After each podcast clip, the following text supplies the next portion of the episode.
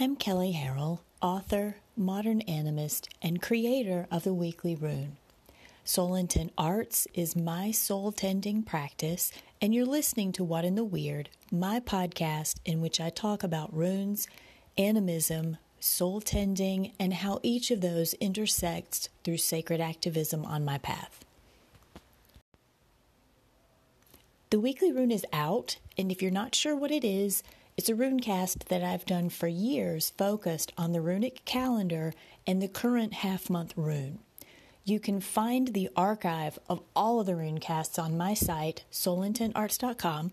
And if you're not sure what a half month is, listen to the early episodes of What in the Weird, or just go read the weekly rune at Soul Intent Arts. It's explained at the beginning of every runecast. I want to thank all of my Patreon supporters who make the sharing of my rune work through the Runecast and this podcast possible with their financial support. If you'd like to support the weekly rune, you get access to the full Runecast, no ads, more details on the Runecast, weekly prompts for engaging the half month rune in your personal work, and a galdr recording for how to work with the weekly Runecast through chanting. You can contribute as little or as much as you'd like, and the rewards scale according to what you'd like to receive. And if you don't want any rewards, you just want to show your support, you're welcome to do that. Go to patreon.com and search for the weekly rune. You can also subscribe to the free version of the weekly rune by going to soulintentarts.com. And thank you so much for doing that. Coming out of Tiwaz is a big deal. Whether we're talking about working with it from a seasonal flow or even just as it comes up in casts or spreads, it portends a dynamic or a time that's fraught, right? I mean, that's why people kind of freak out when they see it. At minimum, it's pointing to change that we're required to initiate, knowing that it's going to bring really big life shifts. Let's just pause for a second on that.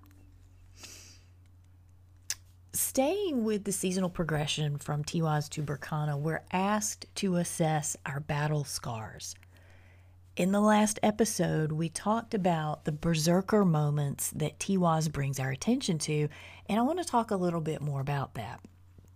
In short, post traumatic stress disorder, PTSD, is an altered state of consciousness. We talked about it last time as being soul loss, but it's also a kind of trance state. And in my line of work, soul tending, we learn methods of accessing altered states for spiritual connection. I mean, that's one way that we make animism an active thing in our lives. We go into it literally by changing our brain waves and consciousness to gain insight that's brought back and implemented. That's the role of the shaman. There are other kinds of trance states that are less beneficial, though, and one of them is a post traumatic stress state. When you're post traumatic, you're not here. You're reliving some harmful dynamic, a response to which has been triggered by a dynamic in the present. It's like worlds overlapping. You're here, but you're not all here you're in that other time and place feeling and experiencing that dynamic as if it was right now, right here. Our senses become overlaid with an entirely different experience than the one that we're really having. And the body and brain can't tell the difference, they, they just respond. That is a form of trance. And in the case of PTSD, I would argue that it's a form of berserker trance that's long overstayed its needfulness. There most likely was a time that slipping into that mode kept you alive. It kept you functional. Yet when we've survived the trauma, we have to reintegrate into everyday life. And I'm not saying that in any cavalier fashion. I'm a survivor of childhood sexual assault. Healing that PTSD is what put me on a path of soul tending. So when I talk about this, I'm not preaching a damn thing. I know what it's like to be in berserker mode long after the battle. And it's not effective, it's not healthy, And it doesn't do shit to build relationships or hold lives or to put you in a place to effectively respond to your calling to be a fit elder, to become a helpful ancestor. And that's why we're doing any of this, right? I mean, that's why we're even having this dialogue. And and that's my personal motto. That's why I get up in the morning to be a fit elder so that upon my death I will be a beneficial ancestor. Period. End of story. I know that we can pick apart the order of the Elder Futhark all day. And really, I love listening to different people's perspectives on what the various orders are, why they think they are. Truth told, I'm an Utharkist, not a Futharkist. Whole other topic. But working with the order that we have, Berkana follows Tiwaz. Tiwaz, the PTSD rune, the rune of the Berserker post battle. And what that means to me, what that ordering of Berkana coming next means to me, is that the forces of all things that dropped the runes for us to work with knew that we needed to heal. They knew that those kinds of life situations would arise and we would need something to bring us back from them. But we all know by now that the runes don't hand us a damn thing. They don't care if you're wounded or traumatized. They don't care about your personal details. My feeling on that is that the runes are a force of nature, and nature is raw consciousness. It only knows go, keep moving, get it done. And humans, because we're not socialized as animists anymore, don't know how to do that healthily. We know how to do it instinctively. We know how to cover our butts instinctively, but we don't know how to do it healthily.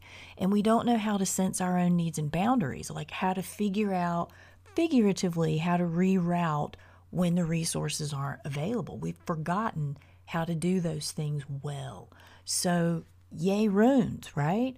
We have at least one set of tools that can give insight into how to do that, how to change course, thus change the outcome. Most people don't think of the runes as tools for living life well, but I think that's exactly what they are and what they tell us to do after battle is heal. Berkana is one of the few closure runes that doesn't occur at the end of an aett. Ehwaz is another, just a side note. But Berkana is a point of dues paid where we should and need to take the time to sit back and process what's transpired.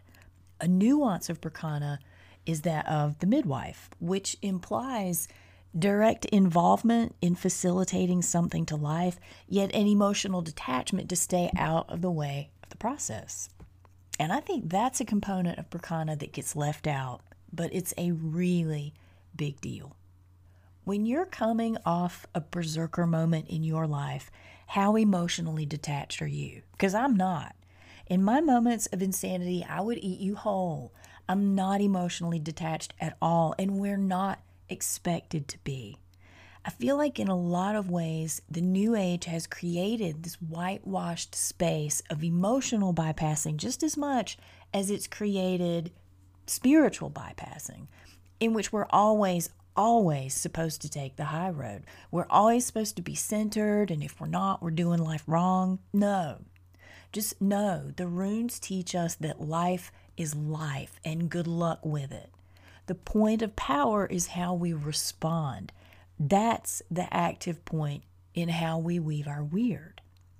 And Berkana tells us to take care, self care, which can mean stand on your boundaries, reassess your needs. It can mean snuggle in a blanket for 30 minutes a day, go for a walk by the lake, spend time with a really good friend, or binge watch the Good Place on Netflix. Th- those are all useful things.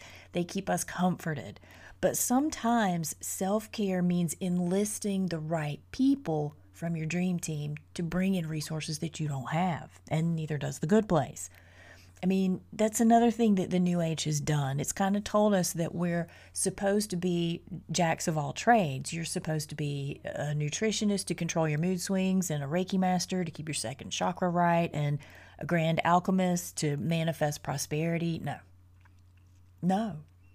We're not supposed to be good at everything or even skilled in everything. And the idea that we should is supremacist. It's isolating and it props up the idea that some people are better than others, when in reality, we all have our own calling to bear to the world. Our ability to support other people in bearing their calling by asking for help when we need it, that's community. It's not just, you know, the the sound healing thing to do. That's animism, that's interfunctioning, that's community. We have this idea that when we talk about showing up for community that it means taking on a leadership role again, no. It can also mean getting help when you need it so that others have the opportunity to lead where they're called and so that you get what you need to stay a well member of that community. I say all of this to assert that in the next couple of weeks, ask for the help you need from the specialist who can provide it, whatever it is. This gesture signals the end of the berserker mode. It begins the song that sings your soul parts home. It supports all the battle worn parts of you who need a reboot. So, yes, Berkana, self care, dues paid, Let's be here, really here, really now. That's it for this episode. If you have questions or insights about working with the runes in season or you just need a cheerleader, feel free to email me at kelly at soulintentarts.com or call in through the Anchor app, which you can download for Android or iPhone. Also, check out earlier episodes by downloading them from Google Play or iTunes and all the other podcast platforms out there. If you get a chance, check out Everyday Animism, which is a podcast that I co host with a couple of other lovely ladies, also on Anchor. And other podcasts you might enjoy are Around Grandfather Fire, hosted by James Stovall and Sarah Odinson, and also Why Shamanism Now, hosted by Christina Pratt. You can learn more about me and my work by visiting soulintentarts.com or on Instagram at Kelly Soul Arts. I'm Kelley, and this has been What in the Weird.